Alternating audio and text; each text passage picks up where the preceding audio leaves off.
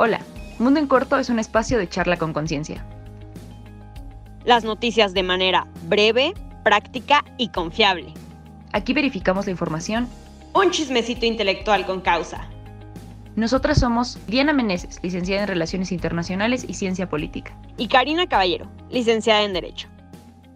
Apasionadas por comprender en corto lo que pasa en el mundo. Les damos la bienvenida a un episodio más de Mundo en Corto. El día de hoy tenemos una súper entrevista con Abigail Salazar, que nos va a platicar de una padrísima iniciativa que es Huacha Mi Barrio. Pero bueno, primero que nada, pues quiero saludar a Diana. ¿Cómo estás, Diana? Hola, Cari. Hola, Abigail. Muy contenta, muy emocionada. Estoy eh, de verdad extasiada por esta entrevista porque creo que es un tema que pues va muy acorde al mes, pero sobre todo que va muy acorde a, empezar a cambiar eh, ciertas maneras de ver la infancia. Entonces, pues quédense con nosotros, va a haber preguntas muy interesantes y sobre todo respuestas muy valiosas. Así es, y pues bueno, procedo a eh, presentar a nuestra increíble invitada. Ella es Abigail Salazar y en conjunto con Eduardo Guayo Valenzuela han impulsado la estrategia Guacha Mi Observatorio Guacha, mi observatorio eh, son unas gafas del tamaño y a la altura de la mirada de las niñas y los niños. El Guacha surge a inicios del año 2000 como una serie de talleres artísticos en diversos barrios del municipio de Torreón, tanto en comunidades rurales como en espacios urbanos. Es una serie de talleres que eran el vehículo para que la infancia instrumentara su imagen a través de las artes visuales, escénicas y circenses. Queriendo trascender a las acciones de entretenimiento y avanzar hacia acciones incluyentes y alternativas, a lo largo de un periodo de tres años, Abigail y Eduardo, ellos durante tres años fueron diseñando entre todos la metodología que daría nombre a las aventuras callejeras. Guacha Mi Barrio es la metodología y es el colectivo con las artes como herramienta y la metodología como sendero, fueron instrumentando la estrategia que les permita transitar de la consideración de la infancia como objeto de protección a la infancia como sujeto de participación, teniendo como plataforma de arranque la Convención de los Derechos de los Niños y particularmente el artículo número 13, el derecho a la participación, derecho a través del cual instrumentan todas las acciones. Así que bueno, pues ahorita platicaremos mucho más a profundidad de lo que es Guachami Observatorio, pero Abigail Salazar te damos la bienvenida y te agradecemos también pues este espacio que nos brindas a Mundo en Corto y su audiencia. No, hombre, al contrario, muchísimas gracias a, ustedes por, por considerar la, la, estrategia y por considerar el colectivo. Estoy, estoy encantada en nombre de, de toda la bola de niños y de niñas con los que hemos estado trabajando y que les platiqué el fin de semana que estuve con ellas y con ellos que íbamos a tener una entrevista sobre todo lo que andamos haciendo, pues les mandan un saludo, les mandan un abrazo norteño, un abrazo cálido, un abrazo fuerte y pues puestísima para compartirles, para, para eh, darles a conocer eh, quiénes somos, qué hacemos y sobre todo a qué le estamos apostando. No, hombre, qué emoción y qué gustazo. El abrazo súper recibido y de vuelta. De verdad que sí, creo que aquí es un espacio que valoramos la opinión de todas, todos y no hay edad para empezar a construir eh, cambio, para empezar a construir propuestas, que es lo más importante. Entonces, estamos muy emocionadas por esta iniciativa y sobre todo queremos preguntarte, ¿no? En tus palabras, en tu experiencia, ¿cómo funciona Guacha Mi Barrio? ¿Qué los inspiró a comenzarlo? ¿Y, qué nos puedes decir de toda esta gran iniciativa? Bien, mira, eh, ¿cómo, qué, se hace o, qué es lo que hacemos? Hay una palabra, hay un término que, se inventaron las niñas y los niños cuando, cuando andamos en la calle y, y, estamos trabajando. Y este término se ha quedado como la parte medular y central de lo que hacemos, la guachación. Ese es el, ese es el término, ¿no? La guachación. ¿Qué hacemos? Eso, guachamos, ¿no? En, nuestro estado está en, el, en, la frontera norte, eh, muchas de nuestras palabras tienen influencia gabacha, entonces guachar pues viene precisamente de, de watch, de mirar, ¿no? Entonces, cuando andamos en la, en la calle, lo que andamos haciendo es guachando, andamos haciendo la guachación, como una, como una manera de poder eh, no solamente conocer, el entorno, no solamente eh, identificarlo, sino también resignificarlo y aparte mostrarlo al, resto de la población, al resto de, la ciudadanía, al resto de las personas. Sería como, como esas, esas tres eh, etapas, esos tres escalones que vamos dando. El principal y el, más importante para, para todo el grupo, sin duda, es la guachación, porque eso lo que hemos visto y lo que hemos platicado es que eso nos ha permitido que las niñas y los niños, los guachadores en cada uno de los barrios, se dimensionen como un ser social, se dimensionen en el espacio público, no, no sigan eh, con esta percepción de, de lo patrimonial, del niño en el espacio privado, del niño bajo la tutela de alguien, sino el niño en el espacio público eh, observando, y no al abandono, sino observando, eh, compartiendo, reflexionando, platicando con, con, otros niños y con otras niñas de su edad.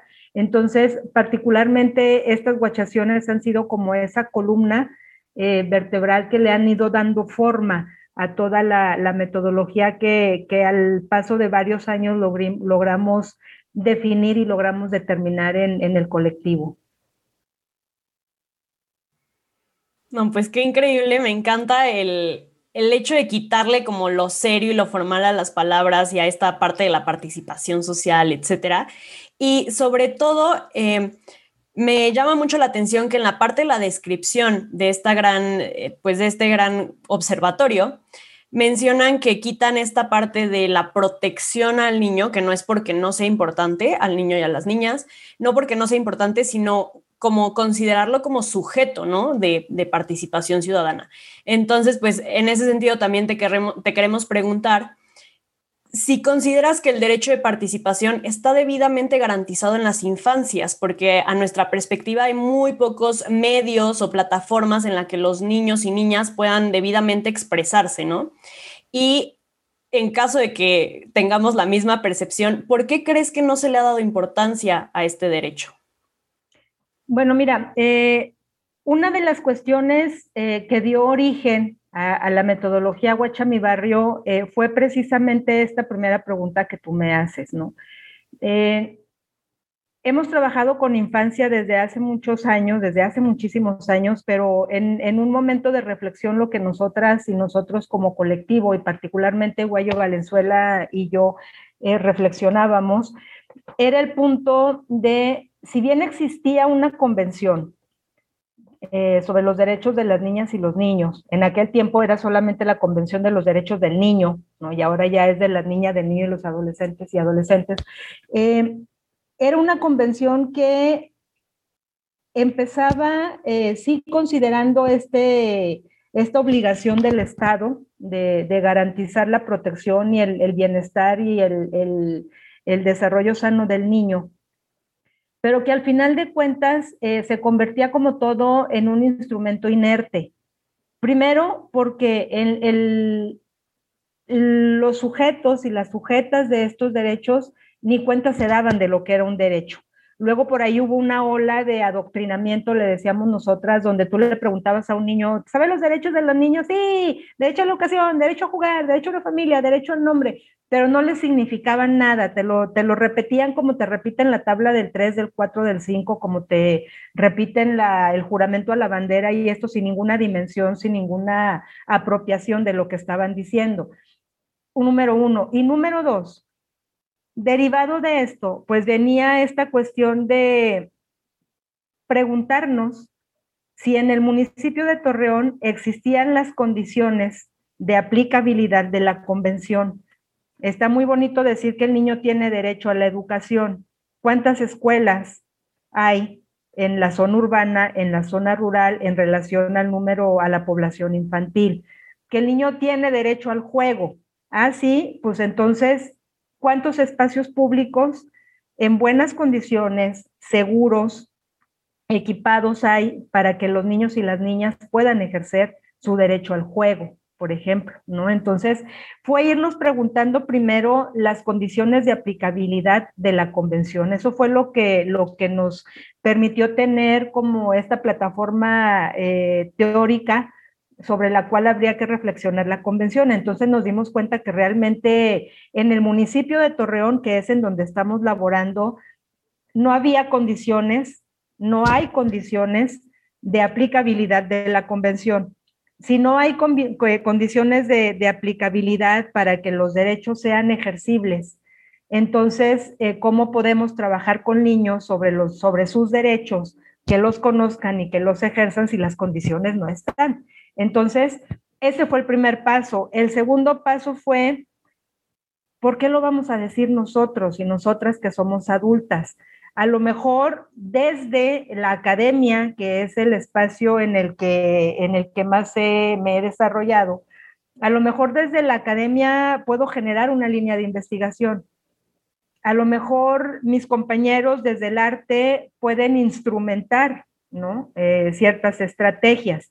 Pero al final de cuentas, si nosotros lo hacíamos, íbamos a caer en el mismo error y en el mismo vicio que se tiene de que se, de esta cuestión adultocéntrica, donde somos nosotras y nosotros adultos quienes decidimos y definimos lo que a los niños les hace falta, lo que a los niños les sobra y lo que los niños quieren.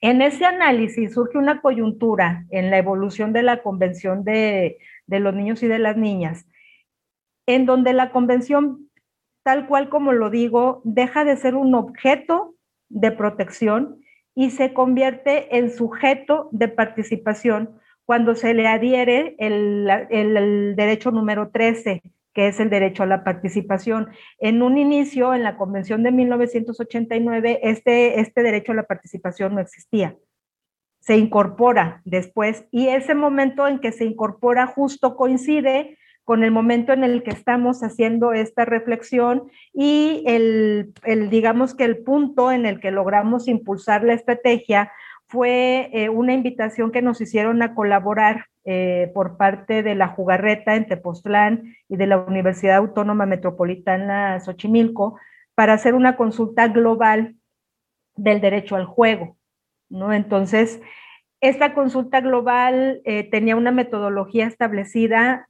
Mm, a nosotras nos llega el paquete de material y decidimos que no, no podemos imponer una manera de trabajar con, con las niñas y con los niños de Torreón hasta que ellos no entiendan de qué se trata, hasta que ellos no entiendan qué es lo que vamos a hacer, hasta que ellos sepan de qué se trata este movimiento global, porque fue un movimiento eh, global, y entonces fue que empezamos a definir nuestras metodologías. A ver, entonces, visión adultocéntrica para afuera, eh, objeto de protección no, sujeto de participación sí, para adentro.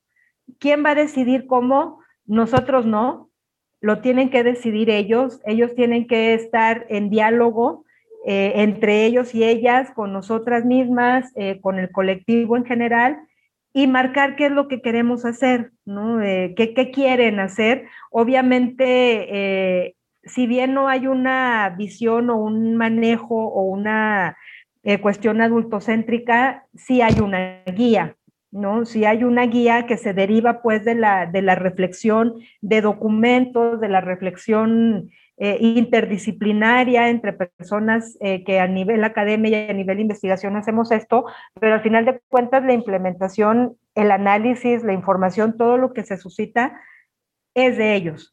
Entonces, el derecho a la participación, bien bonito, ahí está, pero sigue sin ser eh, ejercido de manera plena eh, sigue sin ser entendido tampoco por parte de, las niñas y los niños que ellos se quedaron en el derecho a la escuela, al nombre, a la familia, a la alimentación y a la salud, y luego despuesito ya más rebeldones el derecho al juego, pero ahí se quedan. Entonces, todas estas evoluciones de la convención, eh, las niñas y los niños no lo entienden, no lo asimilan y pues a los adultos menos nos o les interesa que los niños entren en este canal ¿no? de, la participación, porque, y aquí va la respuesta a la, última pregunta que me haces, eh, el derecho a la participación no ha sido plenamente ejercido. Creo, creemos eh, rotundamente que el derecho a la participación ha sido manejado más de manera utilitaria por instituciones públicas y privadas que como una garantía del pleno ejercicio a la participación que tienen las niñas y los niños. ¿Por qué? Pues porque hay que pensar en cuál es esta representación social de la infancia y la adolescencia en nuestro tiempo, ¿no? La clave para entender por qué no eh, está siendo posible el pleno ejercicio del derecho a la participación tiene que ver con, eh, hablando un poquito de, en términos jurídicos, tiene que ver con la titularidad de los derechos. Hay una, hay una cuestión eh, muy, muy relevante en, esta, en este asunto de la infancia y de sujetos y de sujetas de participación o sujetas y sujetos de, de derechos, es que como sociedad lo que estamos pensando de la infancia es que no son personas autónomas, para empezar, que dependen de, la tutela de un actor autónomo, de un mayor de edad. Eh, pensamos que son personitas incompletas, que son débiles porque están pequeñas, pequeños, que son débiles porque todavía no crecen. Entonces, eh, esta debilidad es más eh, fundamental que permanente. ¿Por qué? Porque la permanencia se rompe cuando la misión de crecer se cumple. Cuando el niño crece, entonces sí ya es titular de derechos, ya tiene personalidad jurídica, ya él puede hacer lo que él quiera, pero mientras crece, lo que, las adultas y los adultos hacemos o de quienes tenemos la tutela eh, de las niñas y de los niños es el mientras crecen, ¿no? Entonces, el mientras crecen, pues a mí me corresponde alimentarles, a mí me corresponde mandarles a la escuela, a mí me corresponde cuidarles para que no se enfermen y punto, porque esa es mi tutela, ¿no? Porque eso es lo que a mí como adulto me corresponde en, eh, función de, las niñas y de los niños. Este, este paradigma, eh, digámosle con estos términos, este paradigma liberal tiene que ver con este paradigma liberal y de enfoque liberal más bien de, los derechos humanos. Este paradigma eh, del titular de derechos obviamente tiene que ver con una visión muy restringida, con una visión muy corta de, eh, de quiénes son las niñas y los niños como sujetas, como sujetos, como personas eh, que, que deben ejercer de manera plena, de manera plena sus, sus derechos. Y bueno, al final de cuentas, eh, el tener la tutela, el que no tengan personalidad jurídica, el que no tengan o sean titulares de derechos porque están chiquitos, porque ya no crecen y porque nosotros somos los responsables de, de ellos, se convierten entonces en un objeto patrimonialista de la familia. O sea, los niños pertenecen a la familia, y es en el ámbito privado, eh, tutelados por el derecho privado, que es que se tiene todo el enfoque en, función de los derechos de las niñas y los niños. Lo que tiene que ver con sus derechos tiene que ver con el espacio privado y entonces tienen que ver papá, mamá o tutores o instituciones públicas en el caso de que no haya una familia o, un tutor, eh, quienes se hacen cargo de proteger a, estos, a estas personas incompletas, porque son niñas, son niños, son menores de edad, entonces se convierten solamente en el patrimonio de una familia, no se convierten en sujetos de derechos, ¿no? Entonces, ese es el punto por el que no solamente el derecho a la participación, sino, sino todos, los, eh, todos los derechos contemplados en la, en la convención, eh, es lo que nos ha llevado pues a, a, darle, no a darle vueltas, sino a analizar este paradigma, romperlo en la acción, o sea, romperlo en el hacer, romperlo ahora sí que en la guachación. Porque si un niño dice que tiene derecho a la educación, pues entonces, a ver, llévame a conocer tu escuela, vamos a ver dónde está tu escuela, vamos a ver qué condiciones, eh, en qué condiciones está tu escuela, cuántos eh, compañeritas y compañeritos tuyos hay en un salón para una sola maestra, quieres salir a jugar en qué juegas, te entregaron libros o no te entregaron libros, ¿le entiendes? O sea, todo lo, todo lo que tiene que ver con, con analizar y reflexionar los, los contextos en donde se supone el niño y la niña están siendo sujetas y sujetos de derechos. Entonces, ese es la principal, eh, el principal asunto. El niño no es un patrimonio familiar. El niño y la niña son sujetas de derechos y, eso es lo que estamos trabajando en el día a día. Me encanta escuchar todo esto porque eh, creo que en este espacio siempre hemos coincidido definitivamente. Somos muy creyentes de que la, infancia no, no son propiedad privada, que muchas veces en el sistema hemos caído en el error de incluso fomentar lo que por mucho tiempo ya hemos tratado de combatir, que es el PIN parental, entre otros aspectos, que nos hacen creer que eh, el niño y la niña le pertenecen únicamente a sus papás, pero también al mismo tiempo, eh, hipócritamente, nos encanta también decir que son el futuro del país, ¿no? Pero no, no, nos, no nos emociona la idea de hacerlos parte del presente, que, es un grave error. Entonces, increíble iniciativa toda la metodología que nos comentas y muy significativo para dejar de desestimar el valor que tienen los niños. Eh, los veremos pequeños, las veremos pequeñas, pero les patina el coco de una manera increíble y tenemos mucho más que aprender de ellos que a la inversa en muchas situaciones. Dejar de infantilizarlos porque sean infantes es bien importante. Eh, creo que nos respondiste muchísimo de cómo combatir el, adultocentrismo, esta idea hegemónica de creer, de creer que existen jerarquías sociales en las que todo funciona de acuerdo a las necesidades y visión del adulto, porque creo que tenemos que empezar a cuestionar qué adulto eres hoy, que te construiste, te construiste a partir de las vivencias de tu infancia, ¿no? Y otorgarles esa oportunidad a los infantes de, construirse y de entender el valor que tienen para nosotros como sociedad. Súper importante. Y en este mismo sentido, a mí me encantaría que nos contaras cómo podemos fomentar su participación y curiosidad fuera de Guacha Mi Barrio, de qué manera en la cotidianidad podemos fomentar este mismo, esta misma iniciativa en nuestras actividades diarias. Fíjate que, que cómo, eh, cómo podemos hacerle eh, la, la, imaginación, la curiosidad y, y este, esta patina, patinez de coco, como tú le dices, que, que, que tienen, que tienen los compitas y las compitas, eh, ya lo traen, o sea, ahí está, y ellos lo ejercitan, lo ejercitan, lo ejercitan, lo ejercitan. Más bien, ¿cómo, cómo hacerle para no entorpecer el ejercicio de su imaginación, de su curiosidad, de incluso de su misma expresión? Eh, en el Huacha, ¿cómo le hacemos? Nomás vamos y nos sentamos a una esquina, ¿no? O sea, no, no, no llevamos plan. Obviamente hay una línea eh, en la que, de la que nos sostenemos para iniciar, pero no, no hay estrategia. La estrategia es completa. Entonces, te digo el ejemplo del guacha y luego, eh, luego vemos cómo le hacemos en los espacios donde no está el guacha, eh, en la casa, en la escuela, en, el camión, ¿no? Eh, el, en el guacha lo único que hacemos es llegar, sentarnos en una esquina, en un árbol, en una banca, arriba de un coche, en en una mesa de la cafetería escolar, llegamos y nos sentamos, empezamos a dibujar, empezamos a hacer cosas o nomás nos sentamos a ver, ¿no?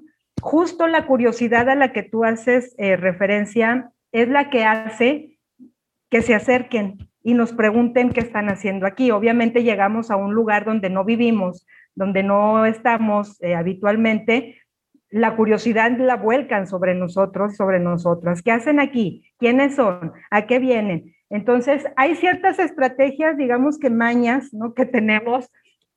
Agarramos las cámaras y empezamos a moverle, o agarramos las cámaras y las ostentamos, o agarramos los pinceles y las pinturas y empezamos a, jugar entre nosotras y nosotros y llegan, ¿no? O sea, llegan porque llegan. Entonces, ¿Qué van a hacer? Pues vamos a jugar, jugamos, Simona, ¿qué van a jugar? Nada, pues tú dime, ¿no? O sea, es tu barrio, ¿no? Es tu barrio, pues yo no lo conozco, pues tú dime. Y así empezamos ahora sí a desarrollar una, estrategia y una metodología. ¿Qué hacer en los espacios comunes? ¿Qué hacer en el espacio público? Simplemente hacer, hacer notar que ya te vi, ¿no? O sea, hacer, hacerles notar que ya te vi, en el espacio público, en el, transporte público, en la calle, en los supermercados, en cualquier lugar, no nos damos cuenta y no percibimos la cantidad de niños que hay. Por eso decimos, unos lentes a la altura y del tamaño, ¿no? De los ojos de los niños, porque como adultos y adultas siempre vamos viendo hacia arriba y nunca nos damos cuenta lo que está sucediendo abajo de nuestra cintura y, todos los niños que, que andan por ahí. Entonces, el primer paso es hacerle notar, hacerle saber, aunque se oiga bien fatalista, pero hacerle saber que existe, hacerle saber que ya te vi, ¿no? Hacerle saber que eso que estás viendo a mí también me llama la atención cómo se llama, dime cómo se llama, y eso qué es, y ya viste cómo le hace. Entonces, hay mil y un formas de, de relacionarte con una niña, de relacionarte con un niño, porque ellos están con la atención a flor de piel, ellos están con la percepción a flor de piel, ellos te están viendo a ti, pero nadie voltea a verlos a ellos, ¿no? Nadie voltea a verles, nadie voltea a tomarles en cuenta. Entonces, el primer lazo, el primer contacto es la mirada, es ya te vi, y de ahí para el real el diálogo se da, ¿no? Es como dejar este interés adulto en un lado y volcarte y dialogar con el niña, el interés del niño en lo que esté haciendo. Así vaya pegándole a una ventana en un camión, así vaya pateando una piedra en la calle, pues juega al fútbol en lo que caminas con él. Entonces, es, es más que nada la manera en que ellos tienen de instrumentar esta imaginación, esta, creatividad y esta curiosidad, pues aprenderles y poder también relacionarnos con él, con ellos, con ellas, a su nivel, en su lenguaje y a su tamaño. Ay, me encanta, me emociono demasiado porque sin duda eh, soy una gran pecadora en, en sí ver a los niños y a las niñas como sujetos de protección desde la formación jurídica, pues claro que es sus derechos humanos y las organizaciones que los protegen y qué podemos hacer para protegerlos, pero no los vemos eh, o es difícil verlos como sujetos activos. Los vemos como este sujeto pasivo y tú quédate ahí, yo te arreglo el mundo, tú quédate ahí cuando ellos pueden arreglar el mundo, ¿no? Y esto que decía Diana me parece súper importante. Uno como adulto ya tenemos mil trabas, ya tenemos mil ideas, mil no se puede, todo está mal, todo está horrible. Y creo que un niño es como, pues a lo mejor la solución es muy sencilla y ustedes se le están complicando con sus 44 teorías de quién sabe qué gran filósofo, ¿no? O sea, para ellos creo que sí, como que tienen todavía esta, esta parte muy, muy valiosa. Entonces, creo que es muy importante esto que mencionas y también, o sea, las, las preguntas que teníamos planeadas eran en torno a esto, ¿no? De cómo logras como separar esa parte del adultocentrismo y cómo logras eh, borrarte todo esto, pero creo que la respondes bastante bien en el dejarlo ser. O sea, no, no es una gran, digamos, eh, metodología de años de estudio y grandes estudios psicológicos, etcétera. O sea, sí los debe de haber, muy probablemente, pero eh, tan sencillo como escúchalos, escucha lo que están diciendo, escucha lo que están jugando, cómo ellos lo están percibiendo, sin ponerles esta carga, ¿no? Académica. Entonces, pues en ese sentido, y ya manera de concluir, también nos gustaría preguntarte, eh, pues en el tema de la pandemia, ¿cómo podemos tal vez replicar un poco estas estrategias? Porque creo que volvemos al punto de que son sujetos de la vida privada, ¿no? Del derecho privado. Entonces, tal vez ahorita desde mi percepción, creo que se podría llegar a complicar. ¿Cómo lo han logrado manejar? Y pues a lo mejor algunas últimas recomendaciones para las personas que nos están escuchando que digan, oye, ¿por qué esto no lo estamos haciendo aquí en mi colonia, en mi fraccionamiento, en mi, en mi ciudad, etcétera? Pues, ¿cómo podemos empezar? Claro, mira, ahora con la, con la pandemia, justo la semana, el fin de semana pasado, eh, retomamos una actividad que estábamos haciendo con, con las guachadoras y los guachadores. Eh, hemos aprendido a trabajar con sanas distancias dentro de esta nueva normalidad. Entonces, lo que, lo que hicimos el fin de semana pasado fue intervenir los cubrebocas, porque eh, hicimos una serie de, entrevistas, bueno, hicieron una serie de entrevistas, se entrevistaron entre ellos mismos, ahora que anda mucho en boga, porque tú sabes, las agendas mediáticas eh, son dictadas, ¿no? Entonces, de un tiempo a la fecha, la agenda mediática, la agenda institucional también ha versado mucho sobre el regreso, sobre el regreso de las niñas y de los niños a clases, ¿no? De regreso a la escuela. Entonces, eh, decíamos, ¿y sí? O sea, todo esto que dicen de que los niños están desarrollando trastornos, que no sé qué, no sé qué, sí, pues, pues vamos a preguntarles, ¿no? O sea, vamos a platicar a ver, a ver qué nos cuentan, a ver si les está doliendo mucho la cabeza y eso significa depresión o estrés, no sé qué, por el encierro, pues, pues vamos a que ellos nos, nos, nos platiquen, ¿no? Si es cierto y luego, pues, si es cierto, pues ver qué podemos hacer. Entonces, pues nos fuimos a platicar y se estuvieron entrevistando y al final de cuentas decía, decía Jairo de, de uno de los barrios de acá, decía, oye Viga, pero les va a dar flojera escuchar toda la entrevista. Mejor vamos a ponernos aquí un mensaje para, para que cuando nos tomemos la foto se vea lo que queremos decirles y así con la imagen pues ya les decimos y no se van a echar todo lo que estamos diciendo. Entonces se pusieron a, a intervenir cubrebocas, a poner mensajes, ¿no? Quiero regresar a la escuela y cosas así hemos aprendido también y ha sido también un momento, una coyuntura interesante porque hemos aprendido a utilizar las nuevas tecnologías, ¿no? Hemos aprendido a, usar Zoom, nos hemos comunicado por videollamada de WhatsApp, eh, cuando alguien tiene algo que le quiere decir al grupo, pues nos manda audios. Entonces, hemos estado trabajando en eso. Ahorita justo estamos preparando una, invitación, una convocatoria que queremos hacer a través de, Facebook, donde niñas y niños de muchos lados, de muchos lugares, nos graben un mensaje en función del regreso a la escuela, en función de, de, qué hiciste durante la pandemia, te gustó, no te gustó, te aburriste, no te aburriste, y que lo suban, ¿no? Que lo cuelguen al Facebook. Entonces, lo que nada más se hacía en el barrio, ahora con la pandemia nos ha llevado a, tener colaboración con niños de Colombia, con niños de Ecuador, con niños de España, con niños de muchos lugares, porque hemos logrado intercambiar materiales, lo que antes no lo hacíamos, no porque no se pudiera, sino porque no había habido una situación que nos hiciera replantear todo, ¿no? Entonces, ahora con la pandemia ha sido muy interesante y estamos digamos que ahora sí ya la parte adulta de este asunto, pues arrastrando y arrastrando el lápiz y dándole al teclado para, como, como bien dices, Karina, proponer eh, líneas de investigación, hacer estudios serios y formales sobre, sobre esta temática de derechos, de la participación, de la pandemia, de, de las niñas y de los niños como, como personas jurídicas, que, es, un, es un tema que particularmente a mí me, llama mucho la atención y estoy desarrollando. Entonces, esta pandemia nos ha obligado a tener más guachadores en todo el mundo, ¿no? Y, a poder instrumentar de otra manera nuestras guachaciones y, nuestros intercambios con otras personas. Nos han invitado a muchos lados. Eh, ahorita que, nos preguntas de, de cómo, cómo instrumentar estas participaciones.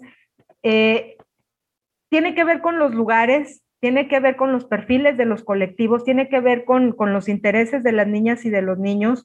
Obviamente ahí tendrá que haber una metodología porque esto no es, como decía en la semblanza, no es salir a entretener a los niños y a las niñas.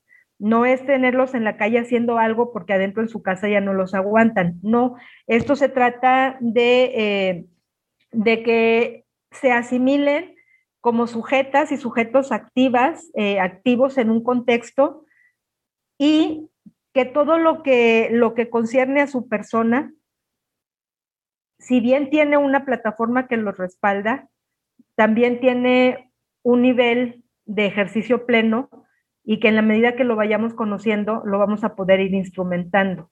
No se trata de pelearse con las instituciones, no se trata de pelearse con mamá y papá, porque, ay, yo también tengo derechos. No, no se trata de eso, se trata de aprender a vivir en un, en un grupo, en una sociedad en la que todas y todos somos sujetos de derecho y que esos derechos tienen que ser ejercibles. Y si no son, saber a quién le toca hacerlo y poder y saber también aprender a gestionar que es una de las partes finales de, la metodología.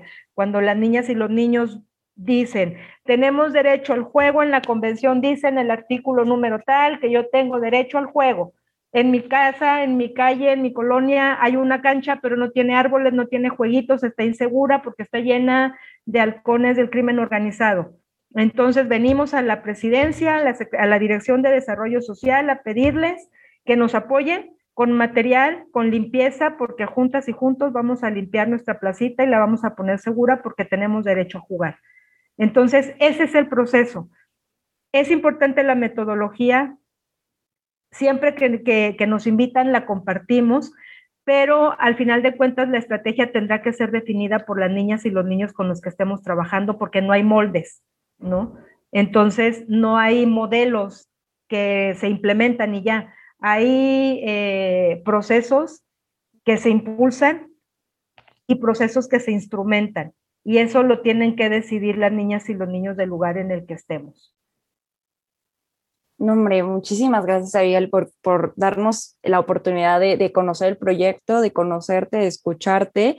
Creo que es muy valioso y espero que cada, cada persona que nos esté escuchando y esta entrevista pues les pueda dar como motivos para empezar a cambiar su visión sobre las infancias y también sobre todo que, que cambien la manera en que se acercan a las niñas y a los niños, ¿no? Y la manera en que les dan un lugar en sus vidas diarias, porque no siempre es cosa de adultos. Muchas veces parece que son cosas de adultos, pero fuimos niños cada uno de nosotros y así como en su momento hasta hicimos berrinches porque nadie nos dejaba hablar, nadie nos escuchó, creo que es momento de cambiar las circunstancias y darles la oportunidad de que ocupen esa voz que ya tienen para, para, generar cambios positivos. Qué valioso, qué importante proyecto. De verdad, muchísimas felicidades por la gran iniciativa que siga creciendo Guacha mi barrio, que se replique y que más niñas y niños puedan tener la oportunidad de entender, de acercarse y de apropiarse de sus derechos como lo merecen.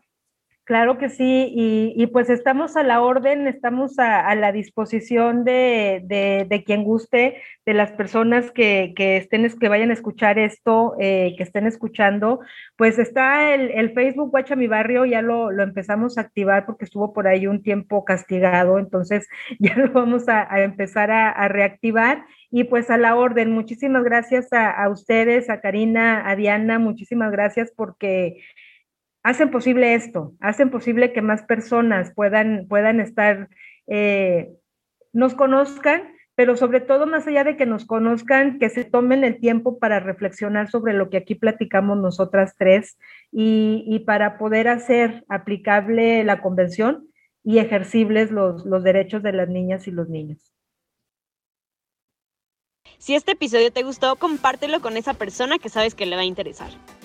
Gracias por acompañarnos. Por hoy nos despedimos, pero siempre puedes encontrarnos en nuestras redes sociales. Puedes buscarnos en Instagram, Twitter, YouTube y Facebook como arroba Mundo en Corto. Mundo, en Corto, es para, ti.